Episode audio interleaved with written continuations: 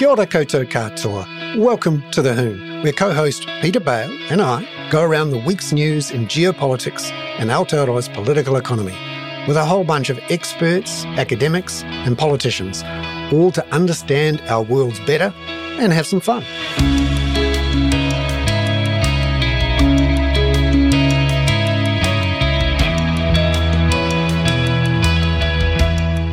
Well, kia ora, everyone. Welcome into The Hoon. I'm Bernard Hickey, co host um, of The Hoon on the Kaka with Peter Bale in Hoon Bay.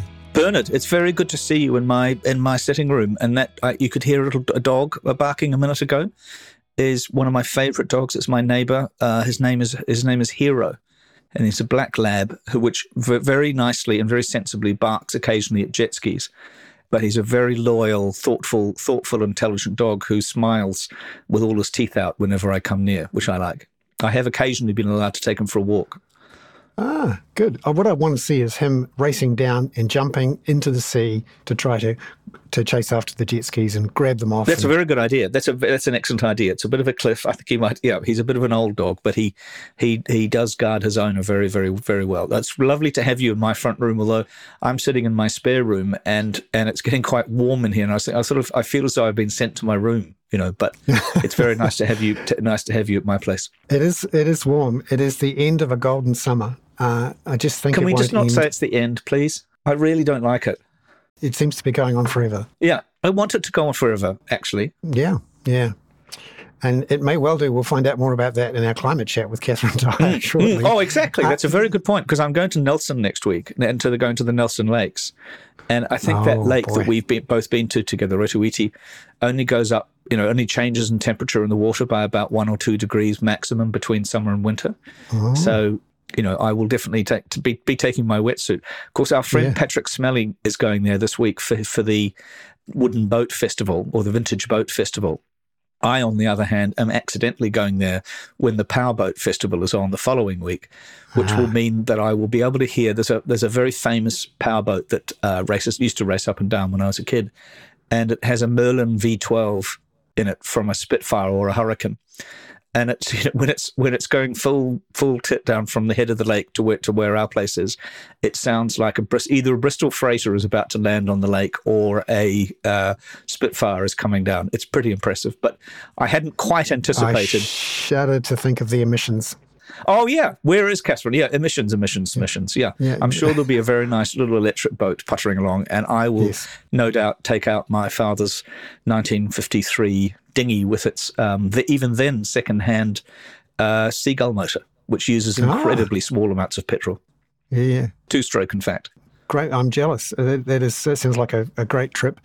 Um, but it has been a heck of a week for news, uh, not least of which the closure, pretty shocking closure of Newshub. 300 journalists and others are going to lose their jobs by the end of June. And we're going to talk to Mark Jennings, a uh, former colleague, former co founder of Newsroom, but of course, mm. for a long time, the head of news at TV3, which became Newshub. And someone who is old enough to remember da- the days when there was just one TV news channel. And that's what we're going to have yeah. Uh, in a couple of months' time. So uh, it'll be interesting to talk to him. But we will have. I mean, you can imagine. I mean, we'll talk, you can imagine Paddy Gower being absolutely brilliant on um, Substack. You know, perhaps even he'll reach more people. I don't know. I, I have some ideas about. I mean, Mark has written a kind of um, what I would do if somebody were dumb enough to try and uh, keep Newshub going, and I've I've got some ideas about that as well. But you know, there will be a future for some of these people. There will be a future for probably all of them. But uh, I think, you know, without turning this too much into a media program, you know, because we had David Farrier on last week, it is interesting to look at this. And one of the things that I've felt this week, Bernard, and we can, we won't really have time for this with Mark, but I wanted to raise it with you.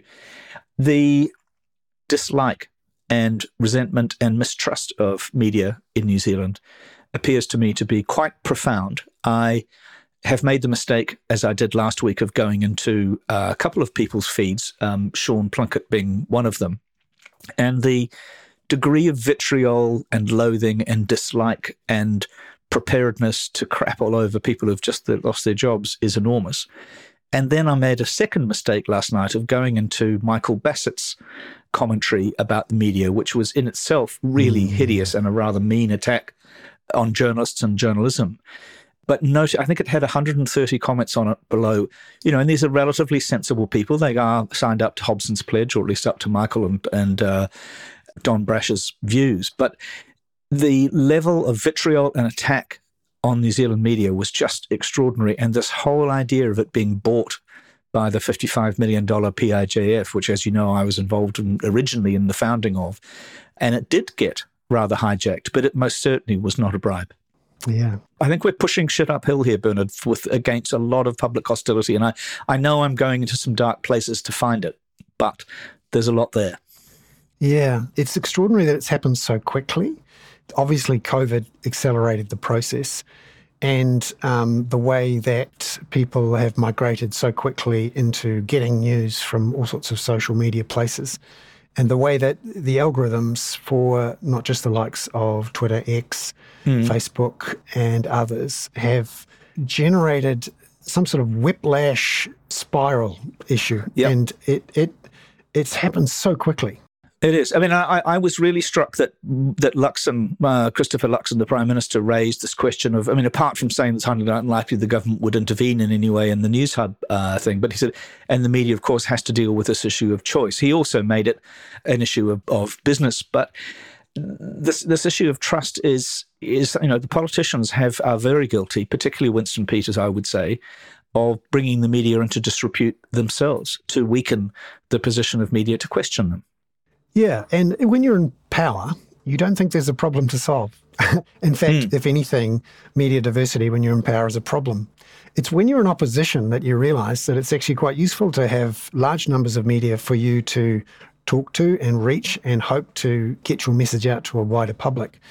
And at the moment, the, the government are you know fairly relaxed about moving to a a one TV news channel uh, world. But those people who were around in the days when Robert Muldoon was bullying TVNZ's news editors and there were all sorts of fights behind the scenes, when to get anything out in New Zealand, you needed to, you know, basically be connected to a newspaper.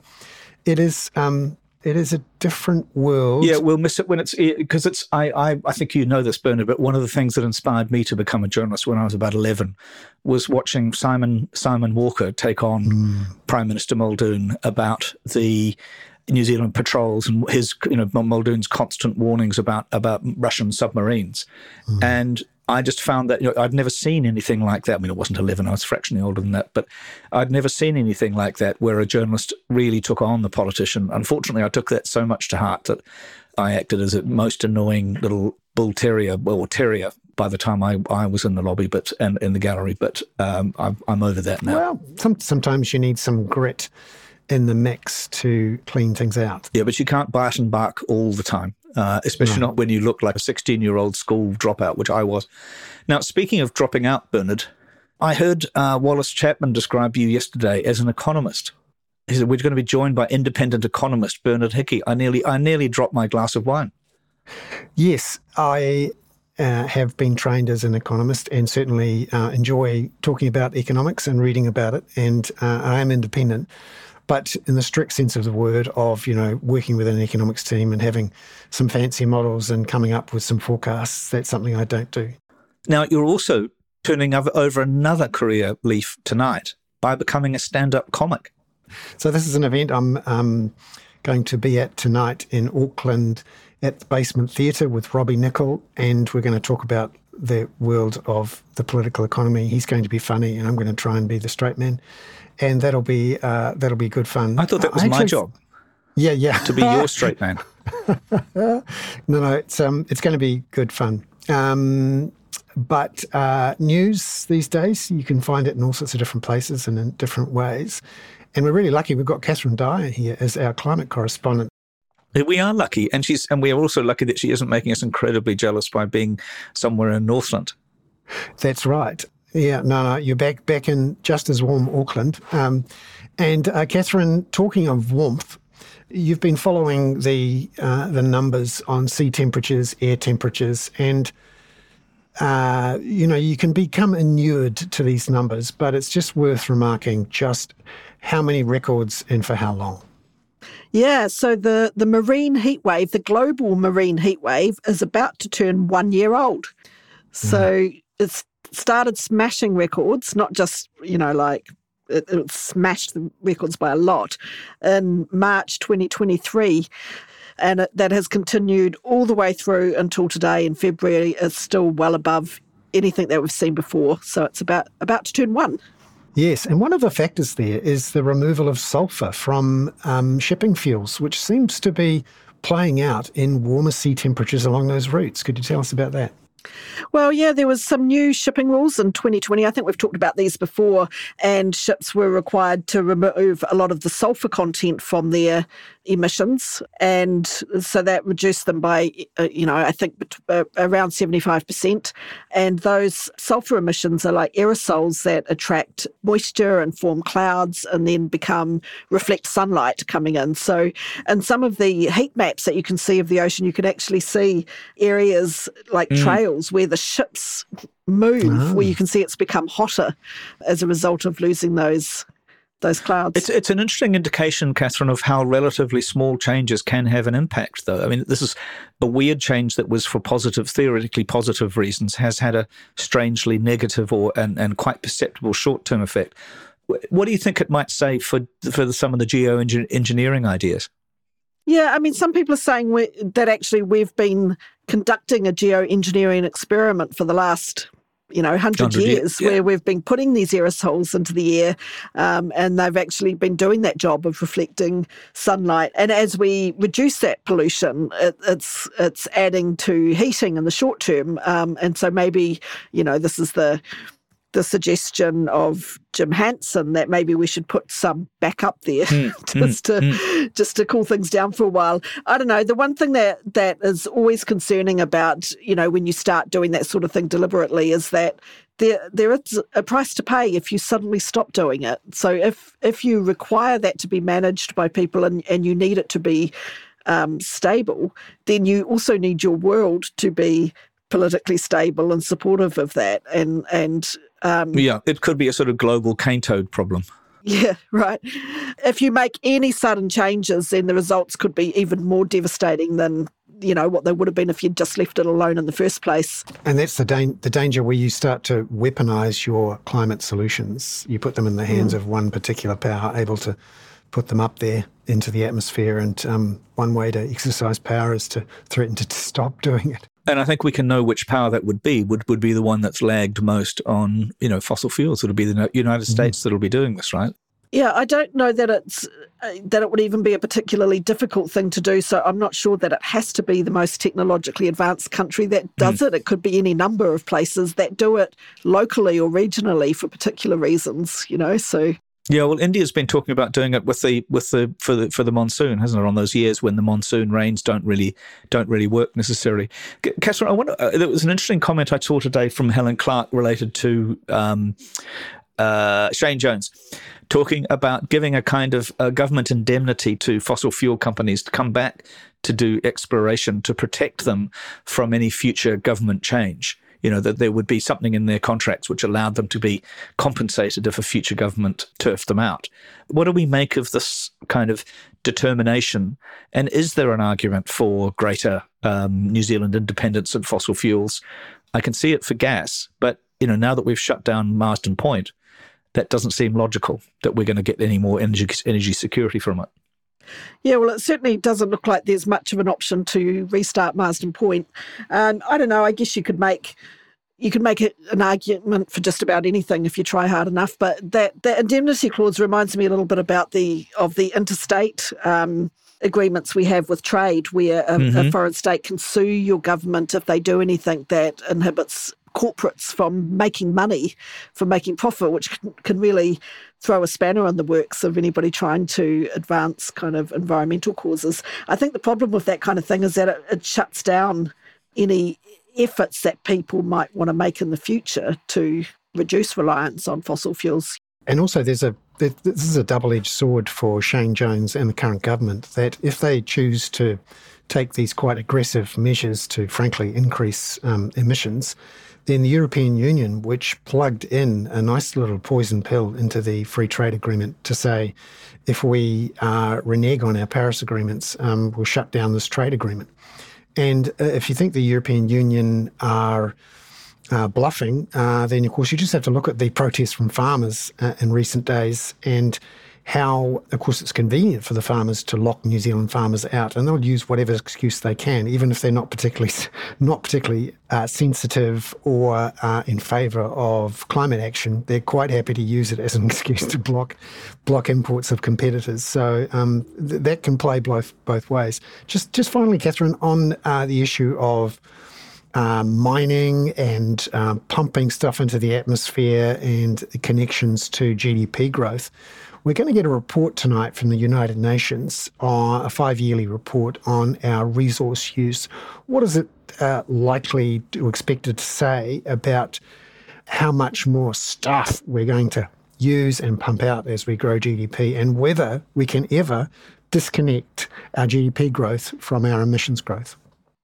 Yeah, so that's the UN Global Resource Outlook report. And they actually did a presentation to some EU ministers about, or last month, at in, ahead of this report coming out.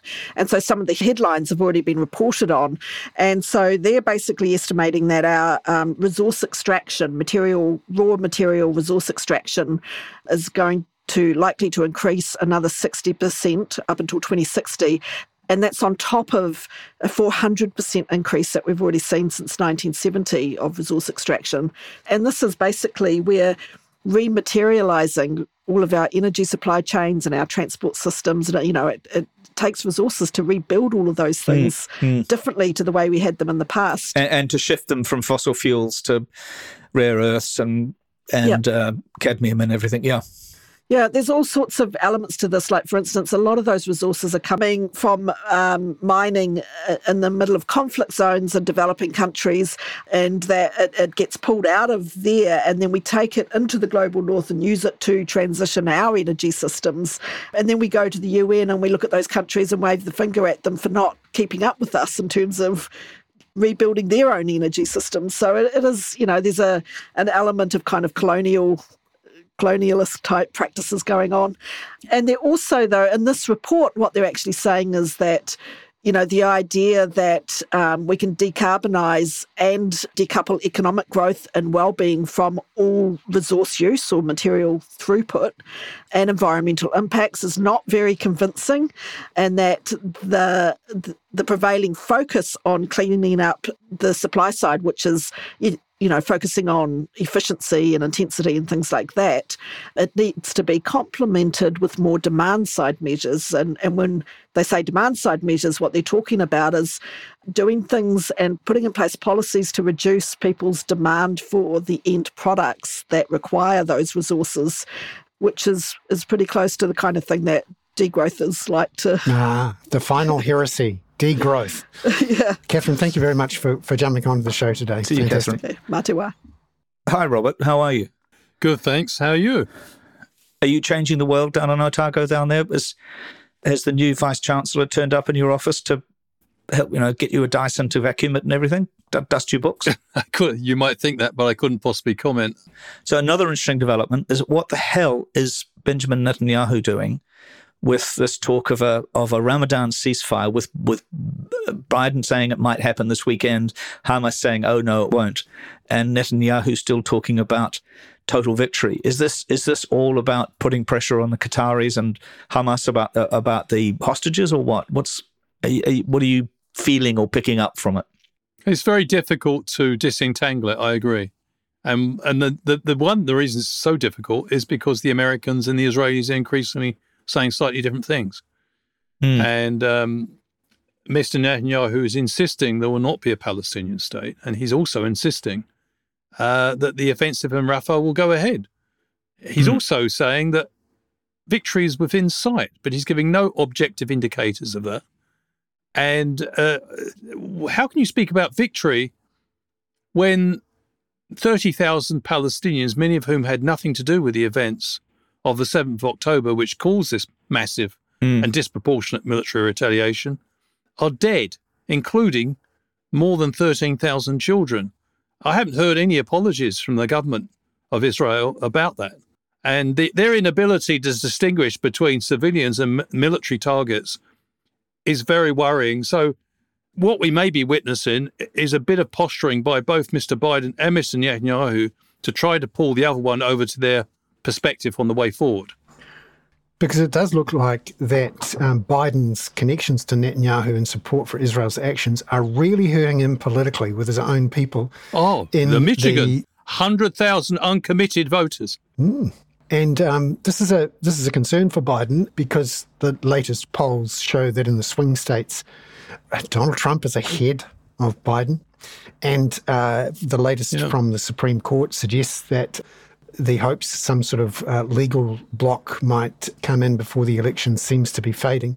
So for Biden, it it becomes an existential issue the support of uh, of Israel.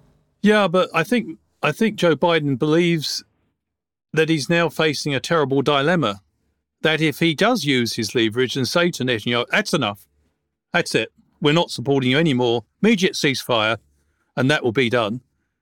He then worries that he'll get savaged by the Republicans for abandoning an ally at a crucial time, just when they are on the verge of victory. This is why Netanyahu is using this victory rhetoric, not because it's objectively true, but because he's trying to squeeze Joe by putting pressure via the Republican Party. And by the way, uh, Mr. Netanyahu has no great love for the Biden administration. So, yeah, I mean, it, it, it I think Biden feels the only thing he can do is get a temporary ceasefire, given these perceived constraints, and hope that that might lead to something a little bit more permanent. But it, it, it you know, I, I, I, agree with you. You know, uh, sometimes politics is about choosing between difficult choices. I think, on balance, Mr. Biden needs to increasingly act with a sense of moral compass and increasingly do the right thing rather than just the political calculations. Yes, he's quite right that he will anticipate that the Republicans would pillar him if he said to Netanyahu, that's enough. America's taxpayers' dollars will not go on for the sort of military campaign you've been engaged in anymore. You've had your chance. You've had four months to win this, and you haven't done it. So it, he knows that that will draw bitter criticism. On balance, it might it might just help him salvage a situation politically. I'm not saying it will because I think a lot of those people who've abandoned Biden, particularly young people, are not going to come back in a hurry. And in particular, the political problem for Biden is that to win against Trump, he needs big turnout.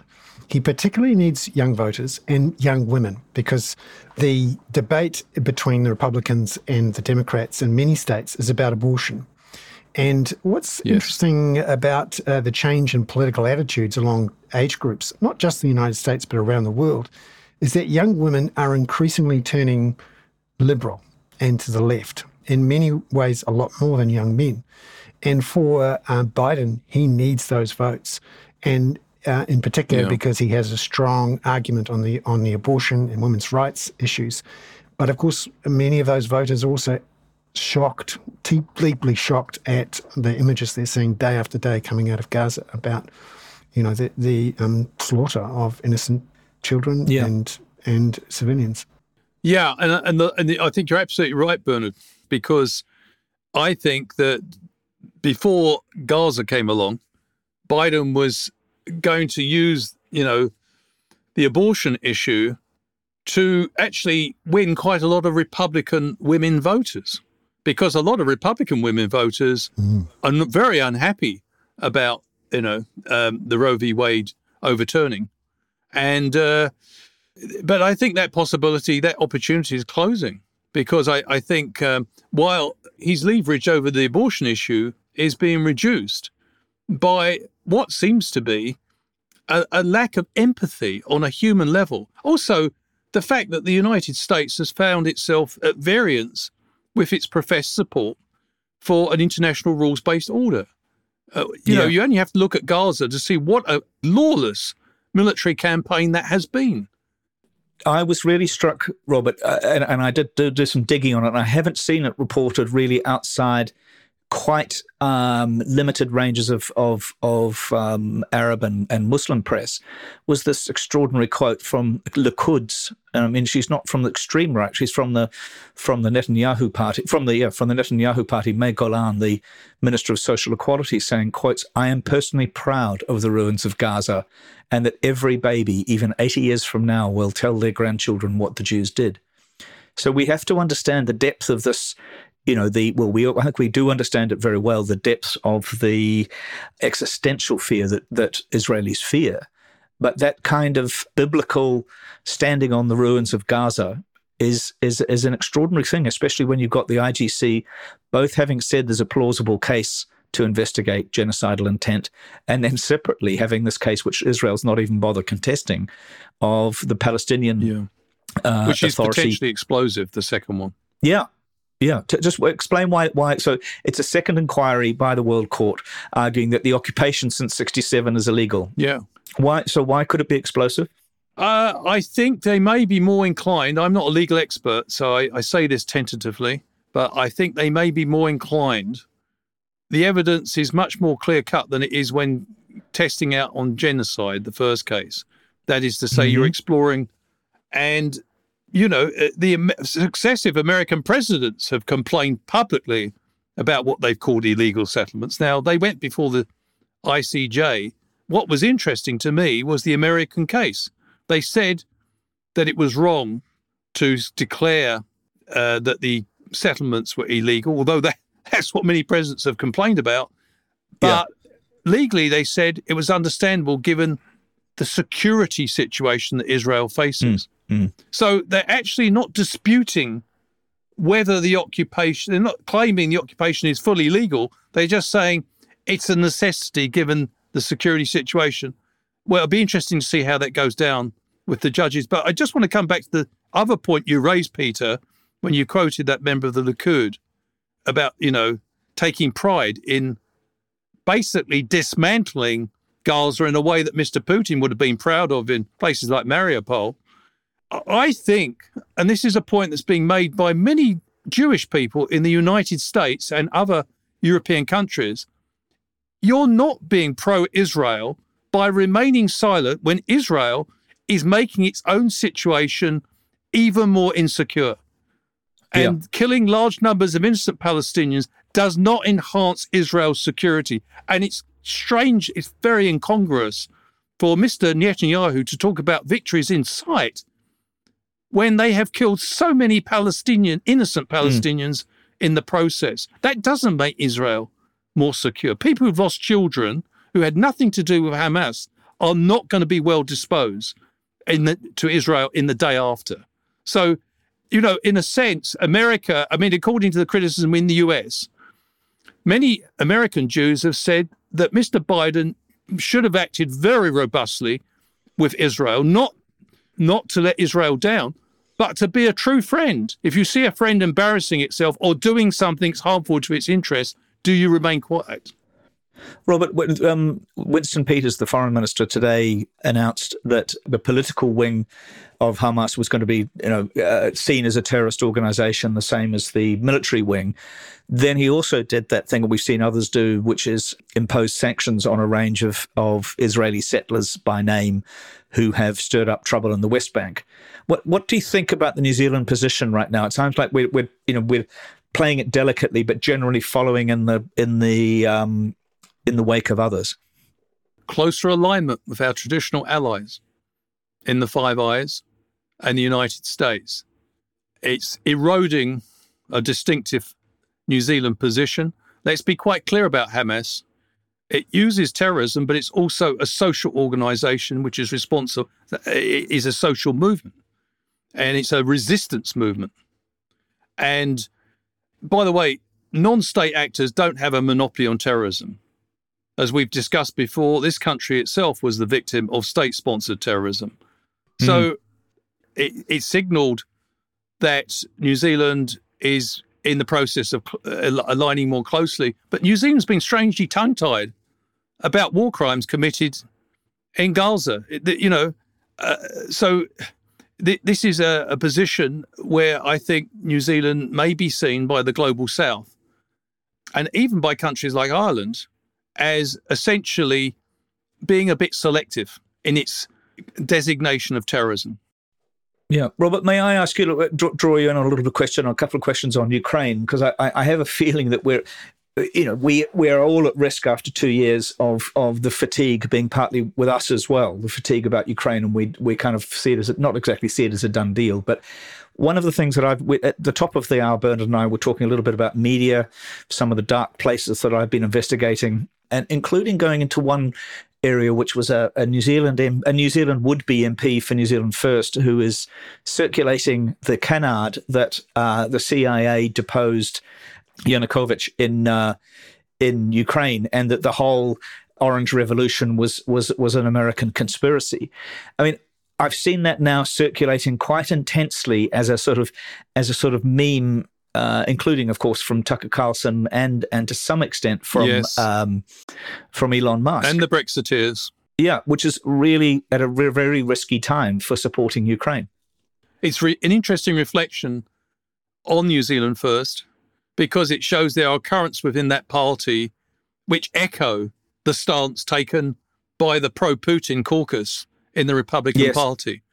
What they do not point out is this so called American coup, it wasn't an American coup per se. I think the Americans and many Western countries were quite pleased to see a pro government, a pro Russian government led by Yanukovych go. But the circumstances are that a lot of people protested at Yanukovych's U turn. He negotiated an agreement with the EU for a trade association agreement.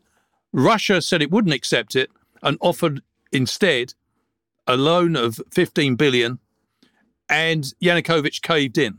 That infuriated lots of people, and there were widespread demonstrations in which the Yanukovych government was responsible for the killing of 100 people. Yeah. So, y- yes, Yanukovych's government was democratically elected, but as we know, democracies and democratic leaders can commit atrocities and they can mm, mm. Um, abuse their own people. And many Ukrainians, you speak to most Ukrainians, and they said Yanukovych went to where he was always working. He fled to Russia. If the circumstances in which Yanukovych lost power, you know, were even seen as murky, let's say they were seen as murky, that is no excuse for an illegal intervention or invasion, I should say, by Mr. Putin in 2022, which tore up the UN Charter. This is just simply a, a straight land grab are people from New Zealand First saying that's okay? Uh, the, so the New York Times did a very good report this week about a sort of daisy chain of CIA managed or assisted Ukrainian intelligence bases all up and down the uh, front line. Now, that would seem to me to be exactly acting in both Ukraine's interests and American interests. And if we go back to 2014 and go back to the Maidan protests, it is pretty well known that George Soros's organizations supported and and gave fund helped with the uh, Orange Revolution. It also is, you know, the National Endowment for Democracy and and to some extent the CIA. There is a dedication there to support democratic movements in the interests of the United States. So, rather than seeing this as a conspiracy, it is surely, you know, the, what their job actually is, in a sense, is is to promote democratic outcomes that are both of the in the interests of the people of each country, but also to some extent in the in the interests of NATO and and and the West and of the rules based order, as you say. Yes, um, and I would add to that that really the Ukrainian response to the Russian invasion since February 22 does actually, I think, undermine the argument that the present government is just an unpopular stooge of the Americans. After all, if that really was the case, if Yanukovych was manipulated out of power by the CIA, it, it doesn't make sense that they, if, they were really all pro-Russian, like Yanukovych, and the whole thing was a top-down CIA plot, then why didn't Ukraine collapse like a house of cards when Mr. Putin's forces went in there. It doesn't make a lot of logical sense to me. You know, the fact of the matter is, Mr. Putin attempted to annex the whole country and he failed. And you know, I think one thing is quite clear: the Ukrainian resistance is pretty comprehensive and it's pretty consistent, and uh, you know, it, it seems to me those sort of arguments that external manipulations from the West have led to this situation, that Mr. Putin was provoked into this situation. Well, it, it doesn't sit comfortably with the realities of Mr. Putin's authoritarian regime. He doesn't brook any opposition at home. No. As you made quite clear, Peter, in your recent piece in the spin off. But in addition, his behavior at home reflects his attitude to near neighbors like Ukraine. Mm. With obviously Ukraine under enormous pressure on, on the battlefield, um, running out of shells, um, we heard some comments this week from Emmanuel Macron, France's president, that uh, he was open to the idea of sending European troops into Ukraine. That comment lasted uh, a few moments before it was blasted away by opposition from Germany, not not the least, but others as well. What did you make of, of Macron's intervention, but also the pressure that's now on the um, members of the European Union around their own defence spending, the risk that Trump gets in, and, and they're sort of naked in in Europe, and even uh, Germany talking about its its uh, its ability maybe to have some nuclear weapons. You know, Mr. Macron has a track record of being a bit of a maverick and floating ideas and then having to abandon them. So this is not the first time he's made statements which he's walked away from. I think it reflects France's long held view, which has been articulated by Macron, that there are limits to which Europe should depend on the United States. And, you know, France has consistently argued that Europe needs an army quite independently of NATO, a European army. But the Germans, of course, have indicated that while they're happy to support the Ukrainians, they they do not. I think probably, and there's a lot of history involved here, uh, want to have German forces fighting in the Ukraine, unless, of course, unless of course Russia expands out of the Ukraine. Yeah, Robert, did you see the rather extraordinary comment by Olaf Scholz, the um, the German Chancellor, who slightly put his foot in it when talking about the sending of European troops, when he pointed out that, that I don't know, I'm not sure many people knew this, that there are British troops in Ukraine helping the Ukrainians run the Storm Shadow um, long range missiles, um, which did not go down tremendously well with the Ministry of Defense. Yeah, well, I mean, that's, uh, I'm sure it didn't. But uh, it's interesting, though, because I think both Germany and France in their different ways, are facing up to the prospect that with a Trump presidency, America will not be able to support Ukraine. And are they prepared to allow Putin to win? And I think both of them, although in different ways, have said no. It's just that they, I think Germany prefers NATO becoming stronger and much more assertive and uh, trying to give Ukraine the tools to do the job. Uh, I think Mr. Macron was probably laying it on a bit thick, and he backed away from it by saying, "And if necessary, we'll back that up with our own troops." Yeah. On another point of conflict that we've we've talked about, uh, and I'm just partly because Mark Jennings is coming up to talk in the in the section we're doing on New Zealand media in a minute. Um, Newsroom's Sam Sachdeva has done not a bad piece about what the New Zealand troops are doing, or New Zealand forces are doing in the UK, helping train the Ukrainian troops. Of course, we still don't know exactly what New Zealand news the, the sort of you could you could probably fit them in the back of a trekker, but the the number of New Zealand people who've been sent probably to do intelligence work and targeting work um, with the Americans and the British on the Houthi. What do you make of the story, which would appear to have originated in Israel, of claims that the Houthis are attacking or are threatening to attack internet cables across the Red Sea, uh, which carry something like seven percent of all global internet traffic, which was interesting that the Yemeni government denied that, which of course then they're not normally in a position of defending the Houthis. What what's going on there, do you think? Well, it's interesting, is it? The the Houthis do not seem to be deterred by airstrikes from the United States, UK, even when they're insisted by, you know, countries like Australia and New Zealand. And I think they are trying to sort of raise the stakes by saying you've really got to respond with a permanent ceasefire in Gaza, and if necessary, we're going to escalate further. And I think this is just an indication they're not going to back off, and it may be just you know th- let's be quite clear, uh, it may be just a bellicose bit of bluffing, And I agree with you that I don't think the Yemeni government can actually restrain them anyway. Uh, so it's a difficult situation, but it, it shows once again that the Gaza situation has enormous potential for spreading instability right across the Middle East with global ramifications. That would be a disaster if those cables were cut, clearly. Absolutely. Robert, thank you so much. You, are most welcome to stay on in the background there because I think Mark might be saying some interesting things in his job application to run run the legacy business of, of Newshub. Bernard, take it away.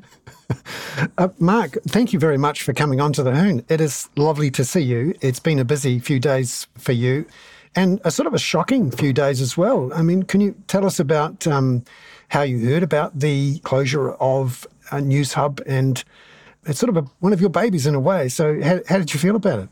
Yeah, well, look, I, I heard staff were being called to a, a must attend meeting. Well, that's never a good sign. And that the meeting was up the road from Flower Street at the Dalmatian Community Centre. Uh, that's another not so good sign.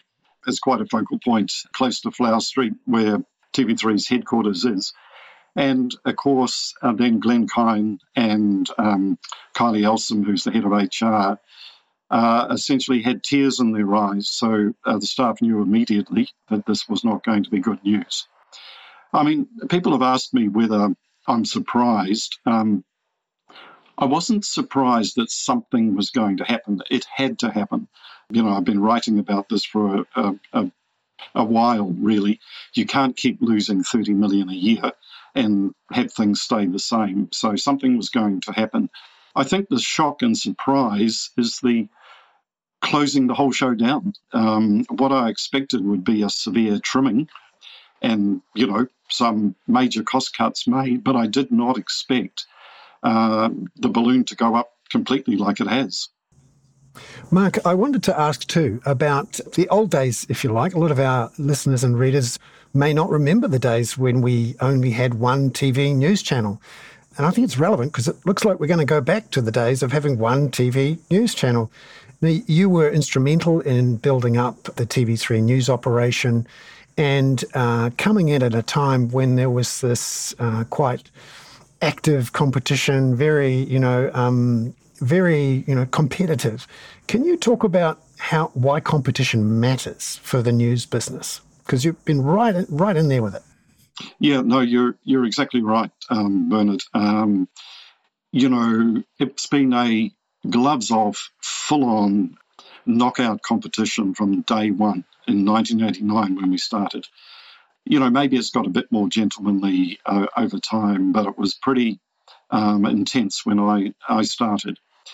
Uh, but what it did immediately was um, TVNZ lifted its game uh, straight away to the point where they tried to smack us out and put us out of business. We, of course, did not have the same resource uh, as they did. Um, you know, they were down in the luxury building in Hobson Street, and we were in a crappy old butter factory up in Flower Street. And and the new, if you ever went into Three's newsroom, um, I mean, politicians used to say to me, uh, John Key particularly, boy, I, I see you're not spending any of your money on surroundings. Um, and you've probably all been in the building, including Robert. So, what this did though was that it we had a great esprit de corps uh, that developed from being the scrappy loser in the ratings, you know. So our, our benchmark became, uh, I guess, I was going to say outstanding journalism. I might be overrating ourselves a wee bit there, but we really benchmarked ourselves on journalism and and winning each day at a time. And that's when we started to make progress on one. But one, to their credit, kept trying to lift their game. And the great thing about competition, I think, particularly for journalists, it, we, we thrive on competition. It's in our DNA. Uh, it's what motivates us. You know, each night we used to look at both screens. The whole newsroom would be still there at six o'clock. Nowadays, people clear off once they've done their story, but not then. The whole newsroom stayed and we all stood and watched. And if somebody had got beaten, nobody really said anything, but nobody needed to. Mark, what do you what do you make of the current situation though? Because it was it was interesting to me. I mean, you're talk, you've you've come up with a plan to, to to fix it and to to slim it down and so on, and that might be accepted. I, I have a plan for it too, which I'll tell you about in a minute publicly. Um, Let me get my hands on it as well. yeah, yeah, yeah, exactly, exactly. Bernard will just put it on Substack and do call it the New Zealand Housing Channel. But yeah, exactly. um, in terms of quality, you know, I, I, was saying to Bernard, we, we had a session at the very top of this um, podcast about the extent to which there has been, on the right in particular, real glee at the destruction of Newshub, lots and more allegations about the Public Interest Journalism Fund. There's a real dislike of journalism and journalists that is getting fed out there, whether it's widely widely held, I don't know, but I'm certainly seeing a lot of it. And then you had Christopher Luxon also saying that apart from the comment that, he, that the government was unlikely to intervene in any way, but that media had to do something about the trust factor. Was Newshub editorially strong enough, quality enough in the last while? I mean, I'm not talking about its uh, you know, married at first sight stuff, but you know, there's been some criticism also of its of its news output. Yeah, yeah. Um, it's a difficult question to answer, Peter, particularly because a lot of my friends and colleagues um, are involved in this. But I think what we saw is um, a kind of winding down. I mean, they've had this sinking lid uh, policy. Um, they've delayed shows. The motivation of uh, journalists when that starts to happen, and and when you get to celebrating, oh, that's a good piece to camera or that's quite good. You know, to my mind, no, you you only celebrate it when you smash the competition. So it's it's a bit like everybody everybody gets you know a prize or something. Uh, that's not that's not how the Crusaders play rugby. You, you know, so. And Mark, you you you started the week though. Just before this happened, you started the week at the centre of a small storm created by Cyclone Winston Peters, who weirdly, of course, came was one of the few politicians who came out yesterday and said that this is um, there's a risk to diversity here. But Mark, you were at the centre of an alleged um, conspiracy of elite news leaders, which is usually you and me, sometimes very occasionally meeting at the Gypsy tea rooms. Um, you know, and I have I have no power. You have some power to um, decide whether Winston would be quotes cancelled. Would you like to just address that? I mean, did you misspeak? Is he being an asshole? What's going on there? Um, but the word cancel. We're allowed to use words like asshole here that you wouldn't yeah, use at yeah, um, Newsroom, yeah. Um, well, the, the word cancelled is ridiculous. So, how this came about was at the end of a, a 20 minute podcast on the detail, I posed a question to Peter Thompson, a Wellington academic, that there had been some talk amongst uh, journalists and senior journalists that, oh, maybe we should just, you know, stop reporting Winston when he says the media is corrupt and takes bribes. But it was just talk. And I put it to Peter and he went, no, well, that's, that's a stupid idea, obviously. But, you know, where I've clashed with Winston on this is I get really pissed off when he keeps going on about this corruption and bribes. And, you know, he's suggesting illegality here, yet he won't say where this illegality actually is and, and who's doing it, of course. So, I mean, it, do, do you regret, Mark, the impact of the Public Interest Journalism Fund that, that's allowed this to flourish? Yes, I do a bit, Peter. Um, unfortunately, I do. The fund was really well intentioned. It produced 95,000 pieces of journalism. There wasn't one complaint upheld against those 95,000. It, it kept a lot of journalists, particularly regional journalists, of which we employed three, in, in jobs, and those communities serviced with news. It was really instrumental in Maori, fostering Maori journalism and, and training generally. And, and to, to see what, you know, a certain section of people have managed to paint it as, I, I find really um, disappointing. So um, I'm a defender of it. And I'm, you know, I, I have no qualms calling Winston out. He's this is just not true, and he knows it. Um, even even though, and and you know, to see him turn around within the space of a day, and and mm. say, oh, I thought know, that was oh, a pretty good, a pretty good 180 actually, bit of a handbrake yeah, turn. Yeah, from um, Mr. Handbrake. But, doesn't it show how, how what a skilled politician he is? Because Melissa Lee and Luxon look stupid with their responses to Newshub's demise. Winston at least looked looked like you know, a person. No, Matt, let me let me ask you. So, just very briefly, because I'm going to tell you mine as well, and that's not why I want you to be brief. But your proposal is that News Hub should shrink and do less better. Is that right? Do less.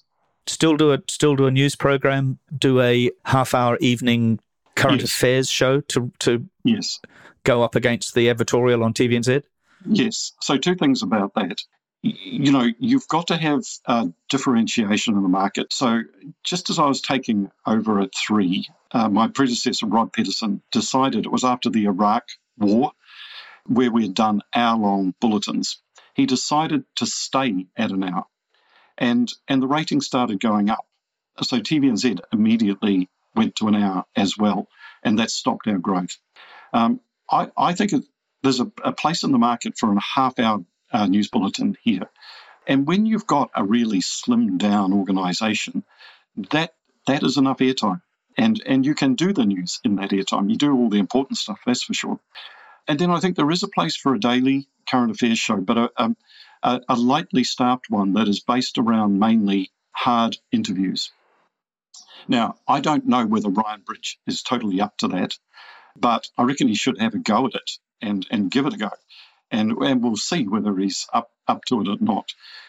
Then basically, uh, you you then are just stripping back to a digital. That that's your on-air component, and you strip back to a digital uh, news service after that. You move the whole lot to you know some nondescript place in suburbia, and you get on with it and you do it without a lot of highly paid presenters. Do you mean you mean uh, do you mean somewhere just off Kings and off um, New North Road? yeah.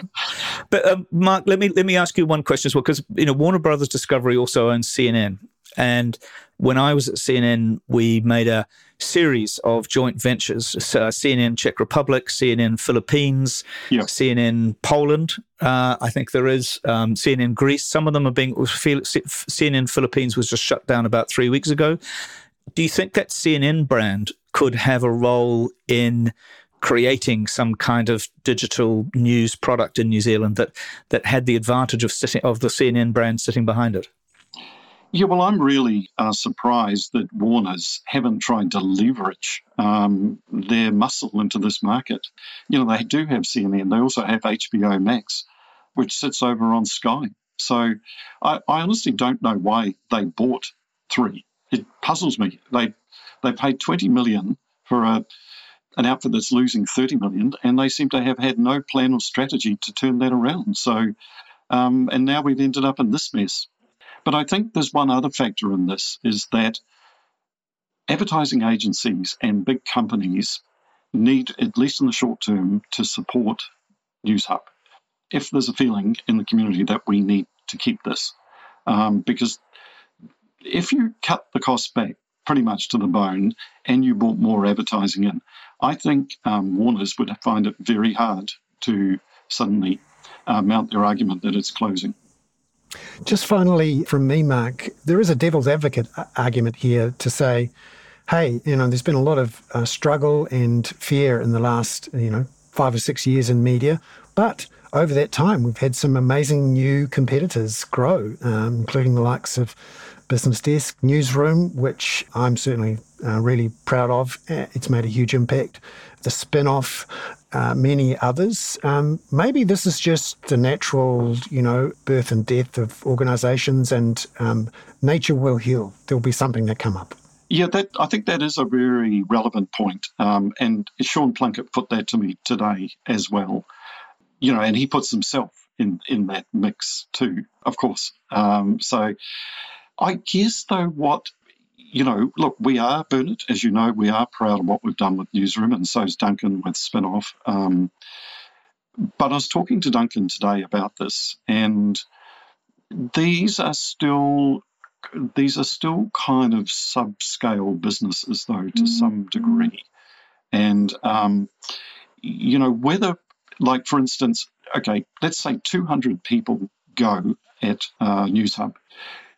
Spinoff, us, and a few other platforms combined would still not take more than be 20% of that size of that newsroom. So, yeah, we're, we're, we're good at what we do. And I, I think, you know, we'll see probably more. And and of course, somebody, uh, you know, Peter, you just mentioned Substack, and and you know, journalists like yourself, Bernard.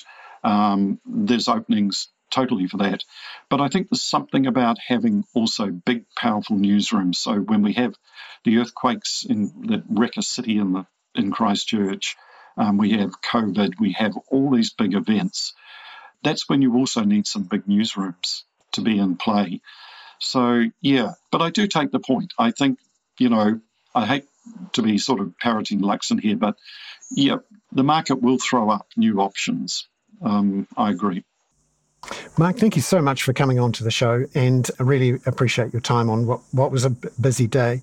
Um, just finally, I wanted to throw it to Robert, who looks at how democracies thrive and die and the role of media and all of that. What do you make of it as someone who tries to understand how public life develops and whether the bastards are kept honest?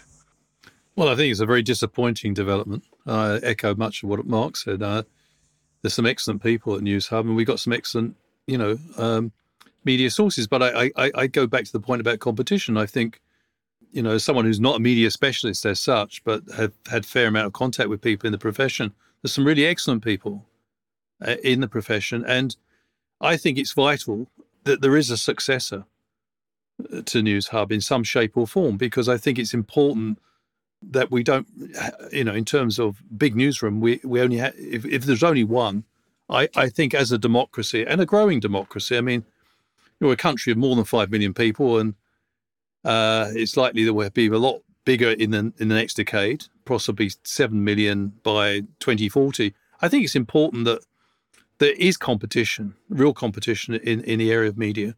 And uh, some of the issues really do need to be interrogated. Some of the big issues facing this country.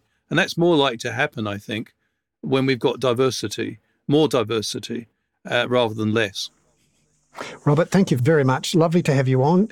And now to the skateboarding dog. Skateboarding dog, Peter, go for it. Yeah, just because we, you know, we've got to lighten things up. And uh, what I loved about the story was that um, the there's a couple of whales who's put the hump who've put the hump into humpback, which is that for the first time a pair of humpback whales have been found uh, making love or in this case, more rooting, really, I suspect, as we might call it here on. Um, that sounds like uh, an awful lot of splashing.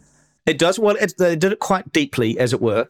And apparently, they have a genital slit uh, in which they keep their, um, very much like us with our Speedos, Bernard, they have a genital slit that keeps them. Um, keeps their penis tucked away for speed and swimming capability.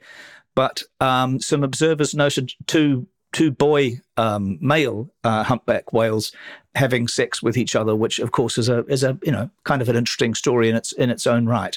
I don't think they had cocktails before, but um, apparently, as we know, actually with dolphins, I think homosexual behaviour, as the Guardian writes. Uh, is common in the animal kingdom and has been spotted amongst dolphins and orca whales, but never previously between humpback whales. But of course, this is the first time that any kind of sex, whether it's gay sex or procreative sex or just you know, a bit of an afternoon root when you're when you're when you're swimming from one one place to another. Um, but it's quite an interesting story. Yes, I shudder to think if there are pictures. It's amazing what you can do with drones these days. Yes, exactly. Well, keep your speedos on, Bernard, and you'll be swimming and doing other things as well. Well, hopefully yeah. not, actually. W- w- wonderful to see you. Have a great evening, and we'll see you all in a week's time. Ka kite now, everyone. Bye bye, Bernard.